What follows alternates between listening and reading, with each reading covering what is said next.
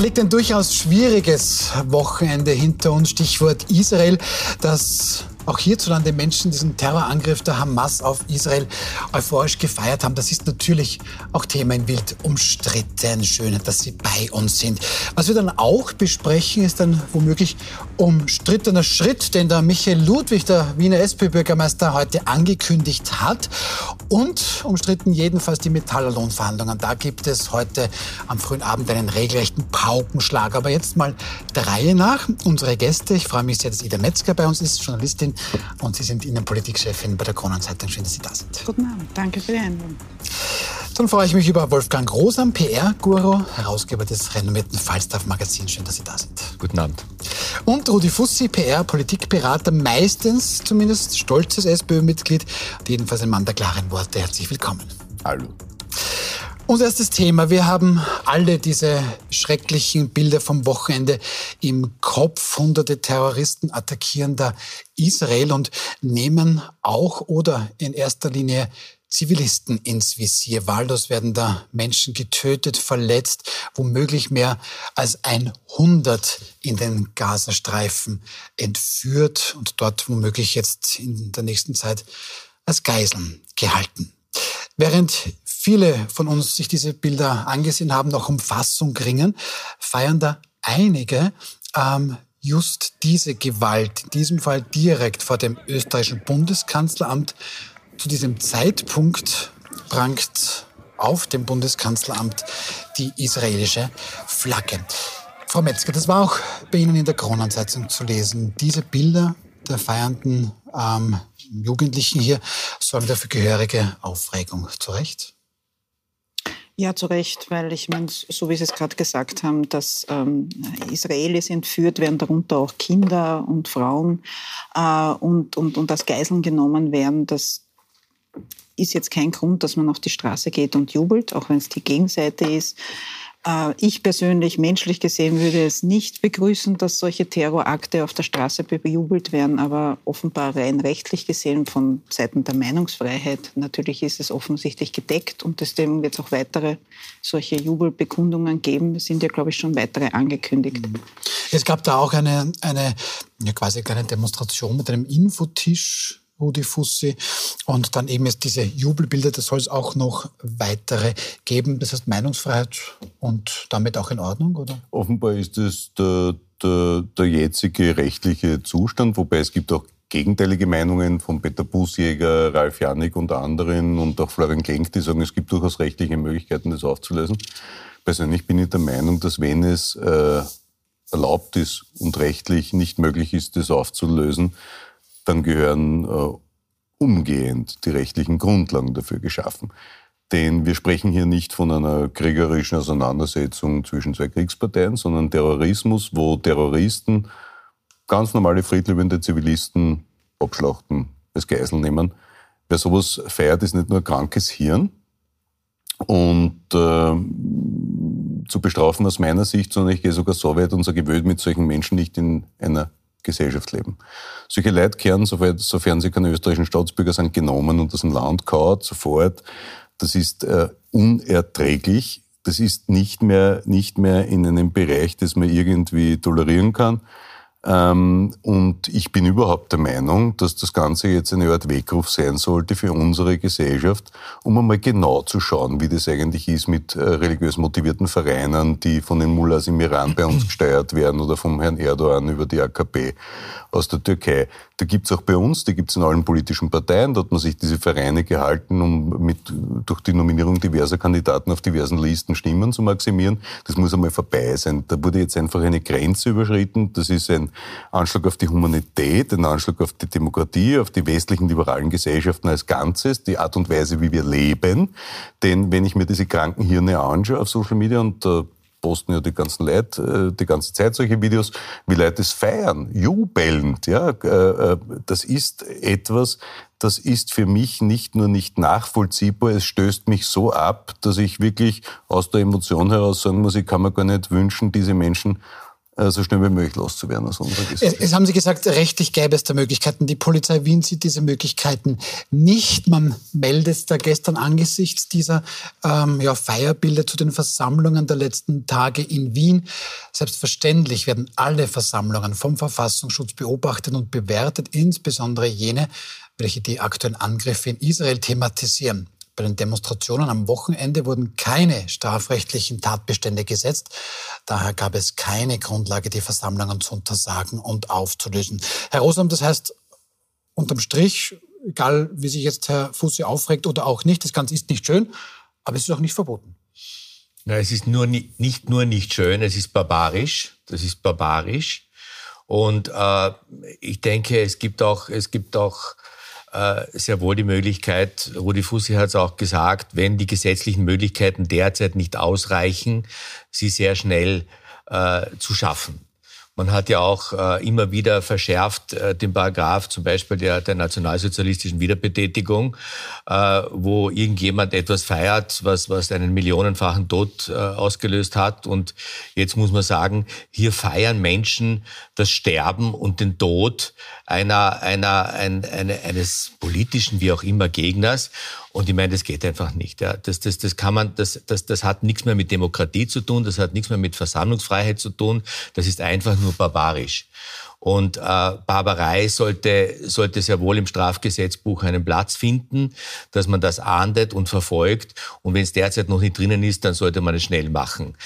Es ist ein Unterschied, ob sich Demonstranten auf einem Ballhausplatz finden, um für ihre Anliegen zu werben oder irgendwelche Plakate schwenken oder was immer, oder ob sie tanzender, johlender Weise den Tod von Menschen feiern. Ich meine, also das übersteigt wirklich jeden Begriff. Abgesehen davon, dass diese jungen Palästinenser oder wer immer, welche Sympathisanten das sind, sich ja selbst den schlechtesten Dienst erweisen. Das ist ja furchtbar. Das löst ja nur völliges Unverständnis, Aggression, Widerstand aus. Das ist genau das Gegenteil, was sie vielleicht erreichen wollen. Ich weiß nicht, was sie erreichen wollen. Ich meine, so wie wir alle einer Meinung sind, dass Terrorismus nicht zum Ziel führt, bei all dem weltpolitischen Versagen in den letzten 10 Jahrzehnten im Nahen Osten. Das Ganze ist ja ein ewiges Drama seit mehr als 70 Jahren. Aber das rechtfertigt natürlich nicht Überfälle, Tötungen, Geiselnahmen. Und es rechtfertigt auch nicht in Wien, dass vor dem Regierungsgebäude junge Menschen johlend und tanzend das feiern. Also wo sind wir da? Auf dem Holocaust-Denkmal, wohlgemerkt, das daran erinnert, dass wir Millionen toter Juden zu verantworten haben. Also da hört sich alles auf. Man kann demonstrieren für eine Zwei-Staaten-Lösung und alles. Aber das abzufeiern, dass da Leute angeschlachtet werden, mein lieber Herr Gesangsverein, irgendwann ist einmal eine Grenze. Herr Metzger? Na, ich wollte nur sagen, ausnahmsweise gibt es ja in der österreichischen Politik da, was den Angriff auf Israel betrifft, den Überfall auf Israel betrifft, einen Schulterschluss. Also alle 5 Parteichefs haben ja heute eine gemeinsame Erklärung abgegeben. Also wenn sie es tatsächlich ändern wollen, gibt es ja immer wieder eine Anlassgesetzgebung.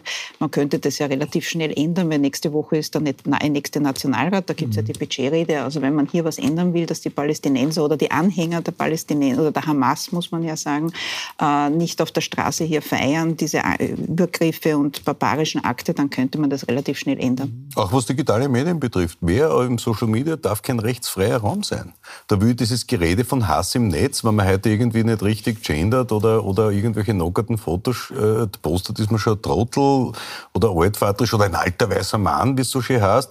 Über alles wird sie lustig gemacht in dieser Wokeness-Ideologie. Da geht es um Menschenleben, da geht es darum, dass man sie lustig macht und feiert, dass eine barbarische Ideologie zu Hunderten von Toten führt und Leute abschlachtet. Wer sowas gut heißt, hat bestraft zu werden.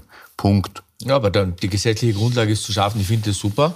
Ja. Also dann sollen sie es machen. Dann sollen sie diese Anlassgesetzgebung machen. Vielleicht einmal einen Einparteienbeschluss, hat es schon lange nicht mehr gegeben, im Parlament durchzusetzen.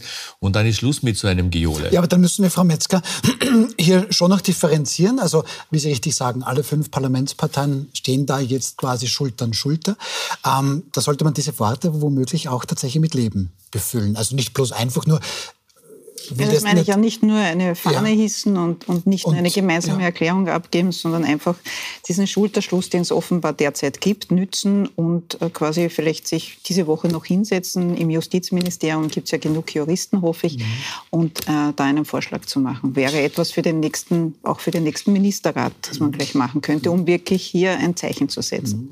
Aber das Ganze ist jetzt nicht nur unter Anführungszeichen ein Wiener Phänomen, sondern solche Jubelbilder gibt es tatsächlich auch aus Deutschland, aus der deutschen Hauptstadt Berlin. Da können wir zum Beispiel jetzt mal reinschauen, da sind ein bisschen mehr Menschen auf die Straßen gegangen. Hier hat man dann auch für Palästina skandiert, beziehungsweise im Laufe des Tages sind dann dort auch Süßigkeiten offensichtlich zur Feier des Tages verteilt worden. Rudi Fussi, Deutschland hat jetzt heute bereits reagiert, hat seine Hilfszahlungen an palästinensische Menschen zum Beispiel im Gazastreifen vorübergehend eingestellt. Das sind mal 125 Millionen Euro im Jahr. Auch Österreich, das sind es 19 Millionen im Jahr, überlegt jetzt diesen Schritt. Ist das richtig so? Na, völlig richtig, denn das palästinensische Volk hat sich ja von zwei politischen Bewegungen letztlich abhängig gemacht, von der Fatah und von der Hamas. Die Hamas-Führer sitzen in Katar, dort wo wir lustig hingefahren sind, Fußball spielen zur Fußball-Weltmeisterschaft, also wir nicht, weil wir waren nicht dabei, aber der Rest der Welt wird dort beschützt, lebt in Luxushotels, die Staaten zahlen dort runter und wenn man sich den Gazastreifen anschaut oder das Westjordanland, glaube ich nicht, dass das ganze Geld, das dort hinuntergeflossen ist, tatsächlich in Infrastruktur, Spitäler, Schulen, was auch immer investiert wurde, sondern dass sich dort in alter Tradition die Führung einen Gutteil wahrscheinlich für ihr Luxusleben eingestrichen haben dürfte. Es ist völlig richtig, jetzt diese Zahlungen zumindest auszusetzen, denn jetzt wird was passieren. Israel wird sein Recht wahrnehmen und diese Hamas-Menschen jagen, wo es nur geht. Das ist halt ein sehr enger Raum. Das heißt, das wird auch zum Schaden der palästinensischen Zivilbevölkerung gehen, leider Gottes. Aber das hat sich die Hamas zuzuschreiben. Aber das Drama ist die Zivilbevölkerung. Natürlich, ich meine, in den Gazastreifen leben 2 Millionen Menschen, schon die Ärmsten der Armen, das muss man mal sagen, die Zivilbevölkerung. Und die Hamas, eine wirkliche Terrorgruppe, das natürlich auch benutzt. Und deshalb ist es ganz, ganz wesentlich, wie natürlich jetzt diese Vergeltungsschläge von Israel dort auch passieren. Denn wenn die da reinschießen und du siehst dann die nächsten Bilder der palästinensischen Frauen und Kinder, die genauso sterben, wie die israelischen jetzt gestorben sind. Also da muss ja die Weltordnung eingreifen. Ja, ich meine, wir wissen, wie zahnlos die UNO ist und so weiter, aber das kann so nicht weitergehen. Das endet sonst in einem Genozid. Das ist furchtbar. Ja? Aber Frau Metzger, das ist der Punkt. Also das hört man jetzt auch schon aus Deutschland. Wenn man jetzt diese Hilfszahlungen einstellt, das stimmt. Es gibt auch im Rahmen der Europäischen Union Sorge, dass manche dieser Gelder missbräuchlich verwendet werden. In Deutschland sagt man kein deutsches Geld für Terroristen. Aber andere Leute sagen, das geht auf Kosten der palästinensischen Zivilbevölkerung. Ist das irgendwie zu stoppen? Also das ist natürlich jetzt eine unfaire Frage. Ob die Frage irgendjemand beantworten kann, bin ich mir nicht sicher. Aber ich meine, ich würde jetzt nicht sagen, die Palästinenser haben sich von der Hamas abhängig gemacht. Ich glaube, so viel Auswahl haben die da im Gazastreifen nicht. Ich halte es auch schwierig, vor allem kann dann wieder, wenn jetzt die Bilder kommen, dass die Israelis in den Gazastreifen hineingehen und dort auch ein Massaker vielleicht veranstalten aus Rache, dass dann wieder die Stimmung gegen die Israelis auch teilweise in diesen arabischen Raum kippt und dann könnten wir vor einer größeren Krise auch stehen. Ich glaube auch, warum sie sich nur mal in Stellung gebracht haben und noch nicht quasi in den Gazastreifen hineingegangen sind, ist auch ein Grund, weil sie wahrscheinlich gerade abtesten, was ist jetzt die richtige Strategie, dass das nicht komplett eskaliert in dieser Gegend? Das ist ja auch der Plan der Hamas, ne? Dass man sagt, man will einerseits die Friedensverhandlungen zwischen Israel und Saudi-Arabien torpedieren und will diese Bilder produzieren, damit dieser Friedensschluss nicht zustande kommt und dass der Iran, die Hisbollah im Libanon und andere hier aktiv an der Seite der Hamas eingreifen. Das ist der Punkt, um das die öffentliche Stimmung gibt. Nur wenn es um die Finanzierung der Bedürfnisse der Zivilbevölkerung geht, dann würde ich doch behaupten, dass der Iran, Katar und alle anderen Unterstützer der Hamas durchaus die finanziellen Mittel hätten. Da braucht es uns Europäerinnen und Europäer nämlich nicht dafür, dass die dort gescheite Spitäler haben, Wasser, was zu essen. Nur, es ist ja völlig klar, man treibt Israel in eine ausweglose Situation, denn wenn ich Israeli wäre, dann hätte ich auch einen Anspruch an meine Staatsführung für Sicherheit und Ordnung zu sorgen. Und wenn da einfach hunderte Leute abgeschlachtet werden auf Musikfestivals etc., die nur ihrem Leben nachgehen, dann erwarte ich mir von einer Staatsmacht, eines Staates, in dem ich lebe, dass der allumfassend alles unternimmt, um meine Sicherheit zu gewährleisten. Das ist völlig legitim. Israel ist ja seinerzeit aus dem Gazastreifen herausgegangen und das war nicht gut offensichtlich, weil die Hamas sich dann dementsprechend breit machen konnte. Und in aller Ruhe offensichtlich, aber vielleicht reden wir darüber noch, was mich ja am meisten erschüttert, auch bei dieser ganzen Diskussion und bei all diesen furchtbaren Bildern, die wir in diesen Tagen geliefert bekommen. Wie kann es sein, dass der beste Geheimdienst der Welt, der Mossad, ja, und seine Helfershelfer, tagelang, wahrscheinlich wochenlang, nichts davon mitbekommen haben? Wenn man 4000 Raketen abschießt, da ist ja ganz viel Kommunikation im Gange. Also das war ja eine konzertierte Aktion, das war ja nicht irgendwie, jetzt marschieren wir da mal kurz rüber und schießen um uns wie die Wahnsinnigen. Das war eine konzertierte Aktion, die ist sicherlich wochenlang vorbereitet worden und da gab es Kommunikation. Ich meine, wie die Ukraine überfallen worden ist von Russland, haben die Amis genau gewusst, was dort passiert. Du kannst heute mit dem Satelliten schauen, welches Mineralwasser wir trinken, still oder prickelnd. Also kann mir doch keiner erzählen, dass das nicht passiert ist. Und was ist da der Hintergrund? Das würde mich interessieren. Also das ist ja eine politische Bombe, die man jetzt vermutet und gar nicht wagt auszusprechen. Also ich kann jetzt auch nur wiedergeben, was ich in diversesten Zeitungen und Medien gelesen habe, aber jetzt wird immer mehr sichtbar offenbar, dass die Hamas eben den digitalen Weg der Nachrichten komplett ausgeschlossen hat. Also eben, weil sie wussten, dass die Israelis voll auf diese Hightech-Überwachung, sei es mit Drohnen, sei es eben, dass man Telefone und Handys eben abhört und die Nachrichten abfängt, dass sie auf das komplett verzichtet haben, sondern sozusagen quasi wieder, also quasi Besprechungen nur mit wenigen Personen, die halt quasi sehr genau gescannt wurden, ob das quasi Maulwürfe sind oder nicht. Und dass sie das so vorbereitet haben über 2 Jahre angeblich. Habe ich jetzt nur heute in der Presse gelesen, dass sie sogar ein kleines Dorf quasi, wo sie geübt haben, die Überfälle, die sie jetzt auf die Zivilbevölkerung gemacht haben, dass sie das sogar üben konnten dort. Und die Israelis haben es mit ihren Drohnen offenbar nicht registriert. Woher konnten die überhaupt die Fähigkeiten erwerben, dass man mit Drohnen zum Beispiel Panzer angreift und zerstört, wo man sagt, das können außer dem Iran und Russland eben kein anderer Staat, weil die Amerikaner werden es nicht gewesen sein. Also da sind viele Dinge offen. Ich glaube, für Netanyahu jetzt würde er seine Einheitsregierung vielleicht zusammenbringen. Aber die Frage des Versagens der Geheimdienste, ich glaube, die vor allem, wie viel haben Sie wirklich gewusst? Das ist ja hochpolitisch. Ich meine, Netanyahu war natürlich in Israel unter massivem Druck. Jedes Wochenende sind Millionen auf die Straße gegangen wegen seiner Justizreform. Erinnert mich fast ein bisschen, wie Covid gekommen ist und die Chinesen plötzlich keine Probleme mehr im eigenen Land hatten. Muss man immer aufpassen, was man so sagt. Ich will ja keine Weltverschwörungstheorien von mir geben. Aber ganz so einfach ist das jetzt nicht. Also nur der Verzicht auf digitale Kommunikationsmittel und sozusagen mit der stillen Post und mit ein bisschen Flüstern und ein paar Handzetteln und so weiter. Ich glaube das einfach nicht. Ich glaube, dass im Gazastreifen die Israelis jeden Quadratmeter unter Beobachtung haben oder hatten. Offensichtlich nicht. Oder Sie haben die Zeichen missinterpretiert. Also es gibt ja jetzt ganz komische Ausreden schon, weil alle demonstriert haben gegen den armen Netanyahu, konnte man nicht diese Vorbereitungen richtig erfassen oder ja, wird ja schon, kommt ja schon, nicht? Also das sind natürlich Schutzbehauptungen, aber also ich glaube, da steckt mehr dahinter. Ich kann mir das nicht vorstellen. Wird sicherlich aufgearbeitet werden, wahrscheinlich erst in Monaten oder wann immer, aber das ist ein heißes Thema. Aber angeblich gab es ja auch Warnungen aus Ägypten, die Israelis ignoriert haben. Ja, die Ägypter haben jedenfalls gewarnt, dass aus dem Libanon, aus dieser Region dann gestern etwas kommen wird. Das passierte dann auch, womöglich auch noch davor Warnungen. Okay, also sind wichtige Fragen schon angesprochen. Wir können die natürlich nicht beantworten. Also das wird sicherlich auch noch Gesprächsthema in den nächsten Wochen, Monaten sein. Gut, aber wir haben klare Kante gefunden, was jetzt eben etwaige Jubel- und Solidaritätsbekundungen mit der terroristischen Hamas in Österreich betrifft. Das haben wir, glaube ich, gefunden und schauen weiter zu unserem nächsten Thema. Das ist eine Vielleicht für viele überraschende mögliche Schlagzeile macht Michael Ludwig, dieser mächtige Wiener SPÖ-Bürgermeister, da womöglich einen auf Dosko 10.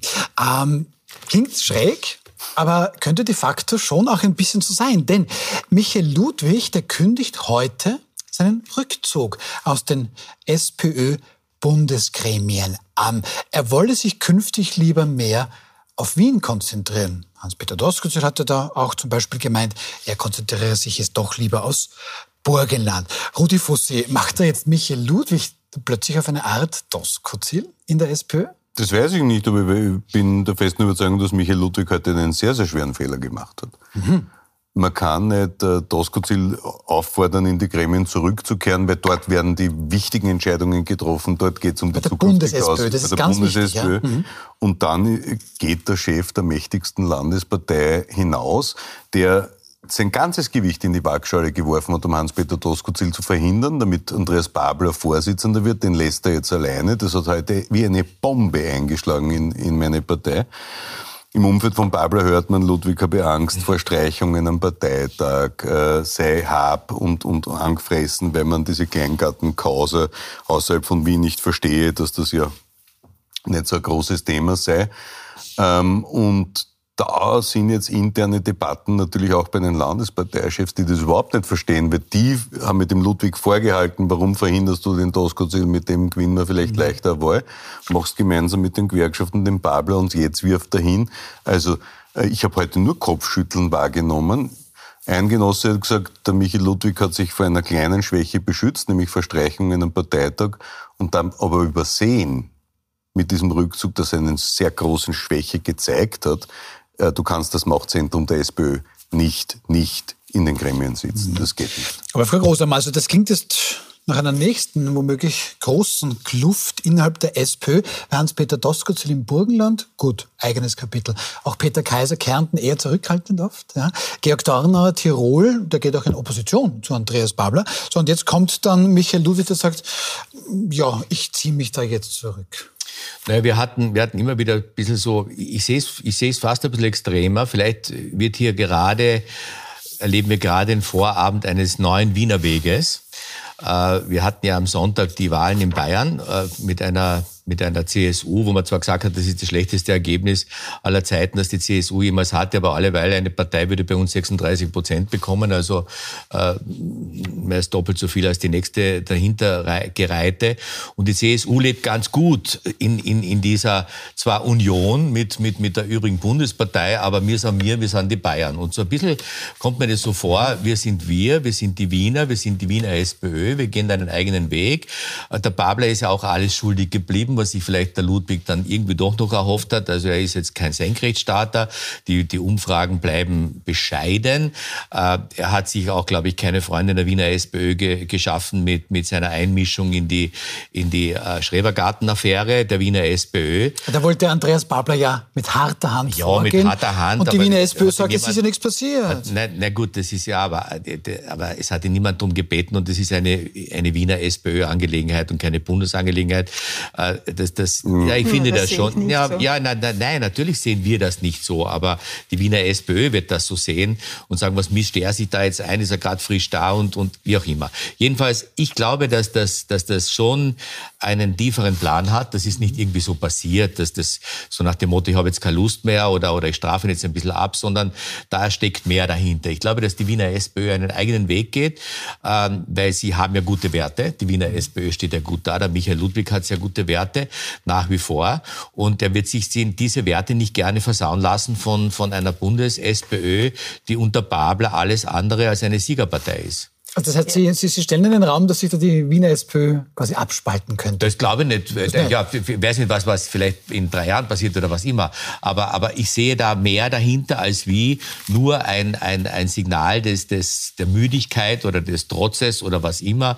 Ich gehe jetzt nicht mehr in die Bundesgremien, da steckt mehr dahinter. Okay. Ich glaube, da gibt es einen Wiener Weg, den hat man da vor sich, den will man gehen. Mhm. Und da will man sich durchaus mit einigen Signalen, und dieses ist ein Signal von vielleicht noch mehreren, die noch kommen werden, von der Bundespartei absentieren. Aber ist das Frau Metzger, bitte. Aber da muss ich jetzt sagen, also wenn deine Theorie so stimmen würde, dann müsste Michael Ludwig nach 4 Monaten draufgekommen sein, dass der Babler der falsche Weg war, weil es wurde intern immer erklärt, wir unterstützen Hans-Peter Doskozil nur deswegen nicht, weil der Babler in Wien viel besser bei der Wählerschicht, bei der SPÖ-Wählerschicht ankommt, als der Doskozil und der viel besser macht. Und jetzt lasst dann in bei Stich. Der Sektion 8 zumindest. Nein, aber das waren das so... Das sind die Berater von Ludwig herumgelaufen mit den Umfragen. Und haben gesagt, die Umfragen zeigen das und weil Marco Pogo und hin und her, und da kann der Babler viel besser punkten und da können wir das die SPÖ nicht dem Doskozil überlassen, weil sonst gehen wir in Wien unter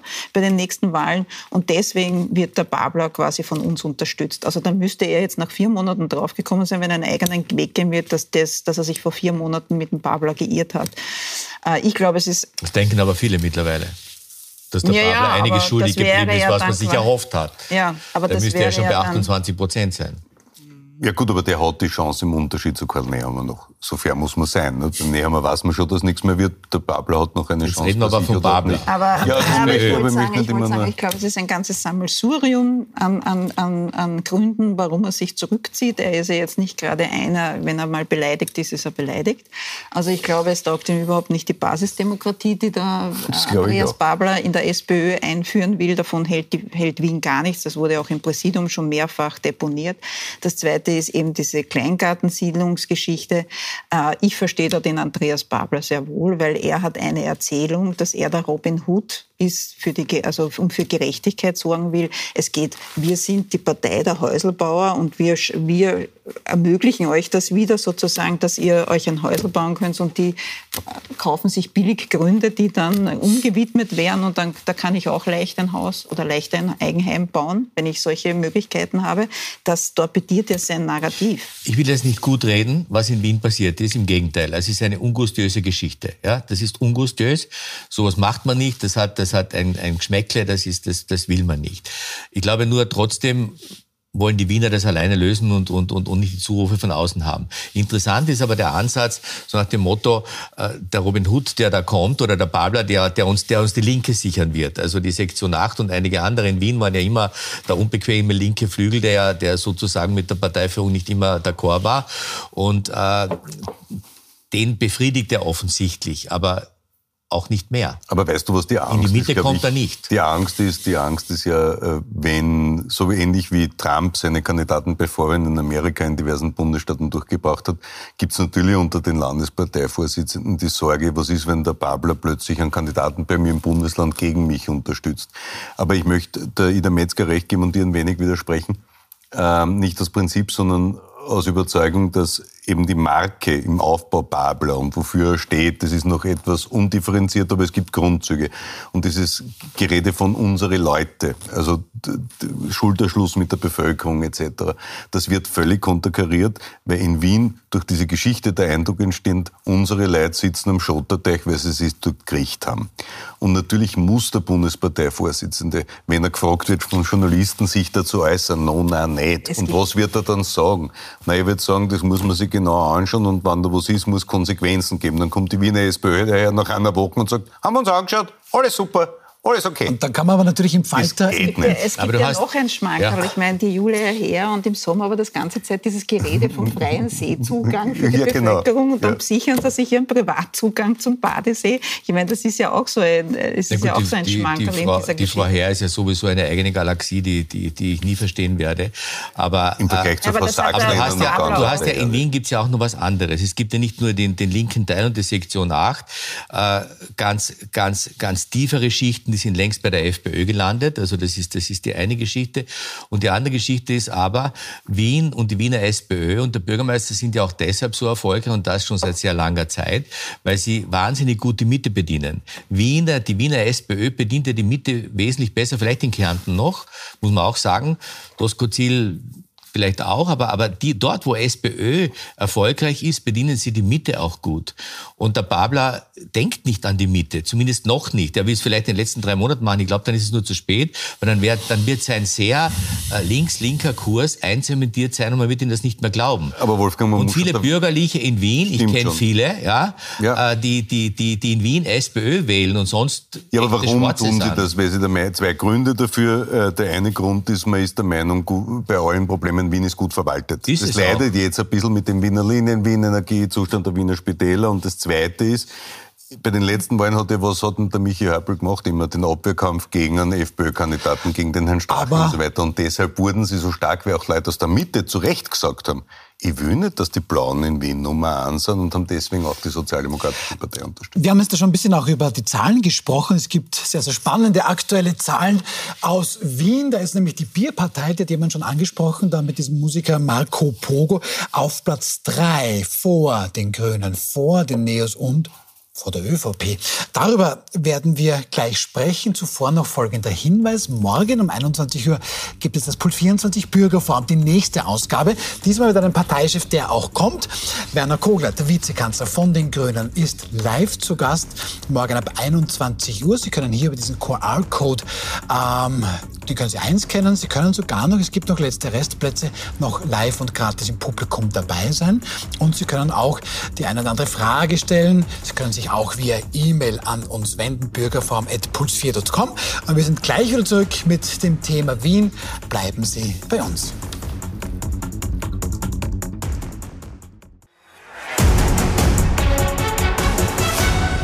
Glaube ich nicht. Traut sie nicht. Naja, gut. Rudi Fussi erzählt gerade, wem er seinen Autoschlüssel geben würde, wem er vertraut und bei wem er keine Sorgen hätte, dass dem Auto was passiert. Ottmar Karas. Okay, ich wollte es nicht sagen, aber gut.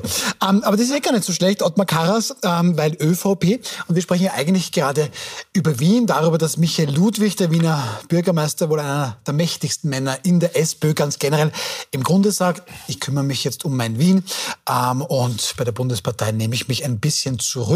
Und wir haben schon über Werte gesprochen. Schauen wir da mal auf die aktuellen Sonntagsfragen. Das sieht jetzt nicht so schlecht aus für die SPÖ. Da würde jetzt gewählt werden. Die SPÖ 35%. Kommen wir besprechen das gleich. Auffallend hier, die ÖVP rasselt in den Keller auf 10%. Auch die Grünen verlieren, gehen auf 8%. Dann FPÖ verdreifacht sich von seinerseits 7 ist auf 23%, die Neos stabil bei 8% und diese Bierpartei Marco Pogo 12%. Und da bleiben wir noch ganz kurz. Da wurde dann nämlich bei dieser Sonntagsfrage auch gefragt, könnte man theoretisch den Wiener Bürgermeister, Wiener Bürgermeisterin direkt wählen? Wem würden Sie da Ihre Stimme geben? Da ist Michael Ludwig sogar ein bisschen besser, seine Partei. 37% sagen da ja. Und dann, interessant, auf Platz 2, Dominik Vlasny, das ist der Arzt, das ist der Punkmusiker, quasi der Chef, der Erfinder der Bierpartei. Gut. Dreimal so viel wie die ÖVP, wie der ÖVP-Kandidat. Da können wir wahnsinnig gerne gleich mit Ihnen beginnen, Herr Rosam, weil tatsächlich Karl Mahrer 4% und jetzt auch was die Partei betrifft, ist die Bierpartei mit 12% vor der ÖVP in Wien mit 10%.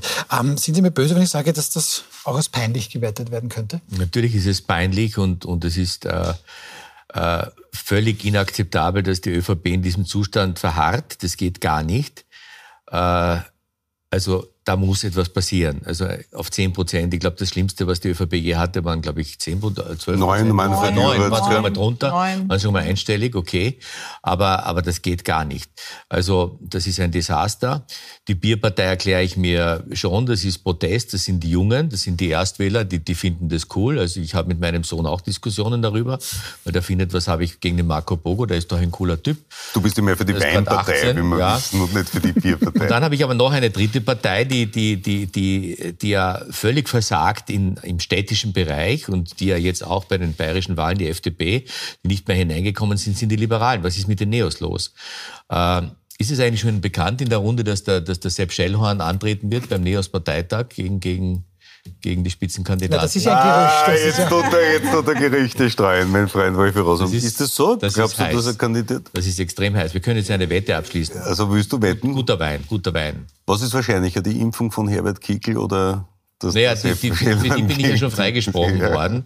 Aber vielleicht verklagt mich jetzt auch der Sepp noch. Okay, das war der Auftritt des heutigen Abends. Sagt, das war Sepp Schellhorn gegen die Hartnäckigkeit, dass der Sepp Schellhorn beim Parteitag der Neos antritt. Und vielleicht gibt es eine Doppelspitze, vielleicht schlägt er aber auch und die Meinl-Reisinger tritt zurück. Also am besten informiert hier am Tisch ist Ida Metzger, was Innenpolitik betrifft, bitte. Du wirst sicher eine Nachricht bekommen und der wird sagen, du hast mir jetzt mein Momentum geschenkt. gestohlen, weil ich habe vor kurzem einen Artikel geschrieben, wo ich das auch angedeutet habe und so eine ähnliche Nachricht habe ich dann bekommen. Ich glaube es nicht, dass er das tun wird. Ja. Aber wovon man ausgehen kann, ist, dass eine Politik... Zweimal endlich? Ja, es wettet bitte, macht das einmal konkret. Das Problem ist, ich bin ein Arbeiterkind, du sitzt in Hitze. Nein, wir trinken einen wunderbaren burgenländischen Roten. Kann er Niederösterreicher Grüne wird nie nahe sein. Scheibelhofer geht's noch. Ja. Sollte ich als Falstaff nicht tun, aber du könntest es eigentlich bestätigen. Und ja, du könntest mal Produktsampler anfordern. Ja. Also Wolfgang Rosam sagt, gut Wendel, was ist dann dein Einsatz? Ebenso, also da traue ich mich dann mitziehen, solange man nicht ein Weingut wetten, sondern nur Flaschen Wein traue ich mir als Sozialdemokrat auch noch mit.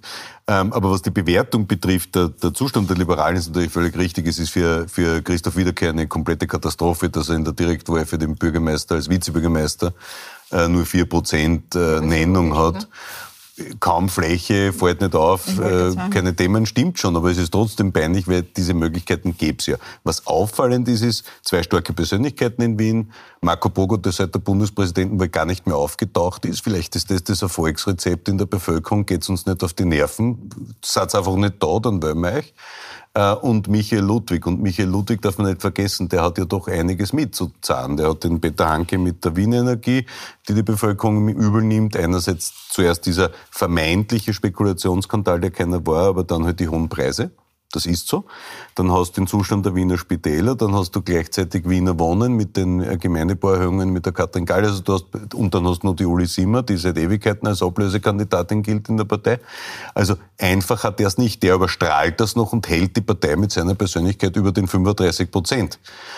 Wenn die Wiener SPÖ die Strategie hat, ja, wenn blau-schwarz, schwarz-blau im Bund kommt, dann ist rot wieder das Gegenmodell, dann machen wir es anders. Das würde funktionieren, nur ich würde mich darauf nicht verlassen, ehrlich gesagt. Und ich würde es schon als ein Alarmzeichen sehen, wenn 30% sagen, keine der demokratischen Parteien entspricht meinem Geschmack, dann kommt jetzt sowas raus, wie du richtig sagst, mit Protest, 12%. Und zur ÖVP nur gesagt, wenn die ÖVP sich noch ganz spürt in Wien, dann ist es sehr gut beraten, Karl Mahrer möglichst Strache auszutauschen, und zwar auf eine freundschaftliche Art und Weise.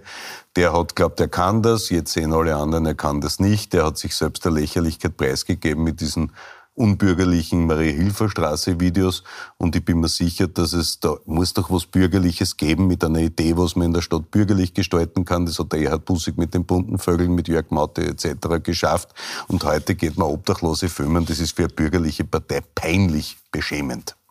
Gut. Wolfgang Rosam, möchten Sie da noch was dazu sagen? Naja, es ist schwer. Noch was? es tut mir als Konservativer und als meistens Schwarzer, muss ich sagen, ich bin nicht immer ein Schwarzer, aber meistens bin ich ein Schwarzer. Wenn Sie in der Sendung sind, sind Sie oft schwarz. Also jetzt von der ich sitze ja auch irgendwie als das schwarze Pendant da, das ist ja auch völlig in Ordnung, dazu stehe ich auch. Und es tut mir persönlich leid um den Karl Mahrer, weil er ist im Prinzip ein sehr netter Kerl und ein bemühter Kerl, aber ich kann leider dem Rudi Fussi, so gern ich es täte, in dem Punkt nicht widersprechen. So ziemlich alles, was er in den letzten Monaten gemacht hat, war daneben. Und die Umfragewerte zeigen das ja auch, sehr brutal. Ich meine, man muss sich mal vorstellen, bei der letzten Gemeinderatswahl war die ÖVP auf 20+, auf 23 oder was immer. Also mit Blümel noch als Spitzenkandidat. Das hat sich mehr als halbiert, und da kann man nicht zuschauen. Also da ist Feuer am Dach, und das muss auch der Karl Mahrer sehen und muss eigentlich von sich aus hier die Konsequenzen ziehen. Es tut mir leid. Da muss ich aber noch fragen, Frau Metzger, die FPÖ, 23%. Wie kommentiert man das? Naja, die ist natürlich auch auf sehr niedrigem Niveau, also die war ja das letzte Mal... Die war auf 7%, das war Ibiza dann natürlich noch, ja. Also eben nach Ibiza und dem Spesenskandal etc. Und es war natürlich 2020, im Herbst 2020, da war Sebastian Kurz noch ganz hoch im Kurs, also... Und da haben sie es natürlich schwer gehabt. Der Strache ist auch angetreten. Naja, es ist eine bundesweite Tendenz, dass die FPÖ ja auch nicht viel, von wegen Marco Pogo, Herbert Kickl zeigt sich ja auch nicht gerade viel in den Medien, und sondern nur im FPÖ. Also der muss ja auch eigentlich nicht viel machen und gewinnt die Stimmen derzeit dazu. Also wir nehmen da ein bisschen den Tipp von Rudi Fussi mit, liebe Politikerinnen und Politiker, wenn sie gewählt werden, aber es stimmt ja nicht. Christoph Wiederkehr ist ja auch nicht wahrnehmbar. Der wird dann weniger in den Werten. Aber da war der ist der nicht Gedanke, bewusst nicht wahr. Ach so, okay. Also wenn Sie gewählt werden wollen, machen Sie sich definitiv, und zwar absichtlich. Ich möchte nur eine Zahl nennen, weil es mir jetzt eingefallen ist, dass die Ida gesprochen hat. Man muss sich das schon vorstellen, bei der letzten Gemeinderatswahl war der Abstand, glaube ich, jetzt zwischen SPÖ und ÖVP, SPÖ und FPÖ in Wien 35 Prozentpunkte. Nämlich 42:7. Jetzt sind es gerade 12 Prozentpunkte. Und umgekehrt war der Abstand zwischen SPÖ und ÖVP 22 Prozentpunkte.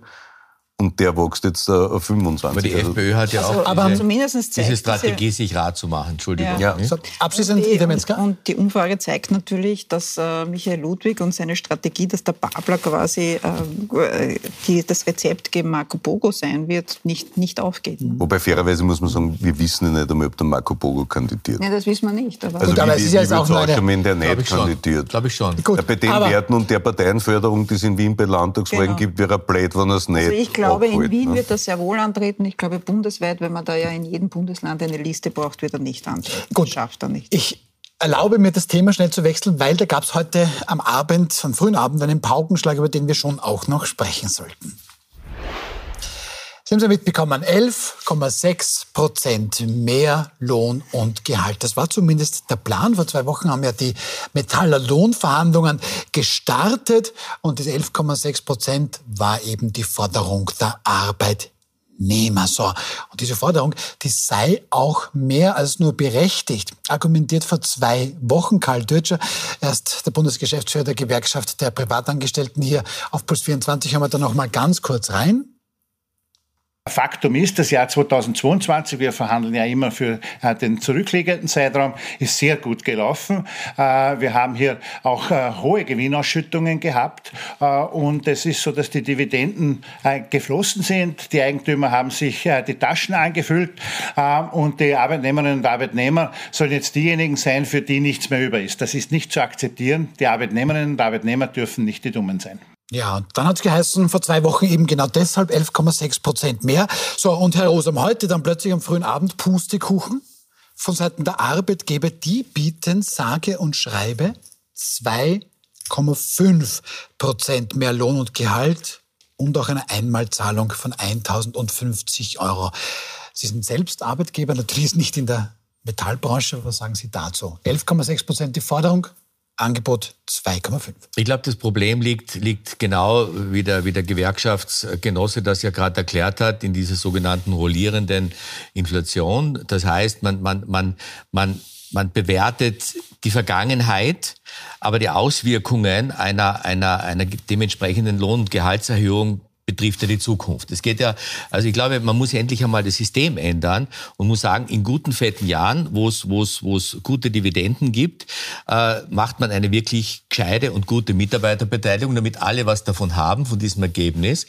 Aber wenn man sich warm anziehen muss als Standort Österreich und als hier in Österreich produzierender, metallverarbeitender Betrieb, muss man schon in die Zukunft schauen. Also ich mache ja, jeder Betrieb macht ein Budget für die Zukunft und nicht in die Vergangenheit. Das heißt also, ich muss ja sehen, beispielsweise, wie gehen im nächsten Jahr die Papierpreise weiter, dementsprechend muss ich reagieren. Die Metaller müssen sehen, wie ist die Konjunktur. Die Konjunktur schaut nicht rosig aus. Die Inflation wird nicht diese 11,6% jetzt rollierend sein, sondern die ist jetzt einmal wesentlich geringer. Oder 9,6. Aber sie wird wesentlich geringer sein, wenn man den Prognosen jetzt glaubt. Das ist natürlich eine Prognose. Das ist eine Prognose. Also ich glaube, das System ist falsch, mit dem man hier am Verhandlungstisch sitzt und man bringt es nicht weg. Und dann schaut natürlich so eine Diskrepanz zwischen den Forderungen der Arbeitnehmervertreter und das, was die Arbeitgeber bereit sind zu bieten pro futuro, nicht gut aus. Das ist das Problem. Also ich glaube nicht, dass man jetzt so einfach den Schnitt machen kann und sagen kann, die Arbeitgeber sind ja unmöglich und das geht ja so nicht, sondern man muss ganz anders denken. Dazu ist aber niemand bereit, weil man bisher mit diesem System ja offensichtlich gut gefahren ist. Aber wir hatten auch nie eine extreme inflationäre Situation wie in den letzten 1,5 Jahren. Doch, in den 70er Jahren. Na gut, in den 70er Jahren. Okay, das ist ein bisschen lang her schon. Naja. 53 Jahre. Aber Herr Rosam, einmal sagen ja die Arbeitnehmervertreter, ich bezahle ja seit einem Jahr schon die erhöhte Inflation. Also ich aber der rückwirkend. Und, Rudi Fussi, da sagen auch Gewerkschaftsvertreter, naja, aber die Dividenden sind schon gestiegen. Und zwar deutlich. Und, also, und mehr als die schlechte Nachricht für meinen Freund Wolfgang Rosam ist, es ist völlig wurscht, ob du die 12 Monate davor behandelst, bei der Betrachtung der Inflation, oder das System jetzt umstößt und sagst, wir schauen es uns immer für die letzten 12 Monate, wir schauen es uns jetzt an, etc. Den Effekt, dass du diese Kosten hast, real, und dass du diese Personalkostensteigerungen haben wirst, hast immer. Ja. Jeder, der budgetiert, hat das ja gewusst, wie hoch die Inflation letztes Jahr war, und hat es natürlich vorausschauend in der Kostenrechnung, in der Personalplanung berücksichtigt. Mich stört vom Gewerkschafter Türtscher dieses Gerede so, als täten sie da alle die Taschen vollgestopft haben, dieses depperte Klassenkampfgerede heute an dem Punkt wirklich für unangebracht, weil da gibt es alle KMU-Betriebe, da steht eben diese Wortwahl nicht zu. Das Zweite ist, und das sage ich selbst als Unternehmer, ich empfinde dieses Angebot der Arbeitgeber als eine absolute Beleidigung und eine Frechheit ihren eigenen Mitarbeiterinnen und Mitarbeitern gegenüber. Die wissen, dass die rollierende Inflation 9,6% ist. Denen wurden die Mieten um teilweise 20% im Jahresverlauf erhöht. Die sehen, was die Lebensmittel teurer wurden. Die sehen im Zweifelsfall, da bin ich dann wieder beim Türtscher, in diesem Punkt, dass das Unternehmen gut gelaufen ist, und es gibt Gott sei Dank für den Standort viele Unternehmen, die gut laufen, auch wenn es jetzt schwieriger wird, Wettbewerbsfähigkeit aufgrund der steigenden Kosten, aber das ist eine Beleidigung. Ich möchten alle beruhigen. Ich glaube, es ist ein bisschen Verhandlungsfolklore. Die Gewerkschaft ist gemessen an dieser hohen Inflation eben mit einer moderaten Forderung eine, wie auch Felbermayr und Co. gesagt haben. Und die wollen sich jetzt halt abkaufen in öffentlicher Inszenierung, dass man nur unter Anführungszeichen auf Inflationshöhe abschließt. Denn die Sozialpartnerschaft in Österreich, da kann man lachen über sie so oft man will, und ich weiß, du bist auch ein Freund von ihr, die funktioniert schon, die reden ja unterjährig auch, und die werden sich schon ausgemacht haben, wie man das jetzt halbwegs inszeniert, so hoffe ich. Aber das heutige Angebot ist eine Watsche für alle Arbeitnehmerinnen und Arbeitnehmer, denn die haben die Kosten zu tragen und die haben von den Dividenden nichts bekommen. Letzte Bemerkung, diese Einmalzahlungen sind eine absolute Säure, weil diese Einmalzahlungen sind nicht wirksam fürs Pensionssystem, sie sind nicht nachhaltig, also wenn zukünftige Erhöhungen nur von dieser etwaigen Erhöhung von 2% weggerechnet werden würden als Niveau. Und das geht nicht. Du kannst den Leuten nicht jetzt die Zukunft wegnehmen. Wir müssen jetzt in den sauren Apfel beißen, den uns die Regierung in ihrer Unfähigkeit, in ihrer Wirtschafts- und Finanzpolitik leider Gottes beiden hingelegt hat, Arbeitnehmern und Arbeitgebern. Frau Metzger, es hat Rudi Fussi gemeint, drastische Wortwahl, Klassenkampf, Rhetorik, geht gleich drastisch weiter. Also heute gibt es dann da eben auch die Rede von dreister Provokation, schon Rufe nach Streik und teilweise Worte, die man auch in Zeiten wie diesen nicht im Fernsehen sagen sollte. Was meinen Sie, ist das jetzt eigentlich nur dieses gewisse Verhandlungsgeplänkel? Ist da schon ein bisschen mehr dran, dass die Gewerkschaft jetzt auch sagt, so Freunde, jetzt ist aber Schluss mit lustig? Naja, ich glaube schon, dass da ein gewisser Showteil, würde ich jetzt sagen, dabei ist. Voriges Jahr sind wir ja in einer ähnlichen Situation gewesen. Da gab es ja dann sogar auch Streiks, wenn ich mich richtig erinnere. Bei der ÖBB, ja, zum Beispiel. Bei der ÖBB zum Beispiel. Und man hat sich dann am Ende auch auf eine ordentliche Lohnerhöhung geeinigt. Ich würde sagen, vielleicht, dass wir einen Mittelweg schaffen, dass man so wie der Fussi-Felbermayr auch vorschlägt, dass man sich vielleicht, weil ja eben eine schwere konjunkturelle Situation kommt, man weiß nicht, wie es in Deutschland weitergeht, das steuert auf eine Rezession zu, China brummt jetzt auch nicht mehr die Wirtschaft so wie früher. Wir wissen jetzt nicht, wie es mit diesem Nahostkonflikt weitergeht.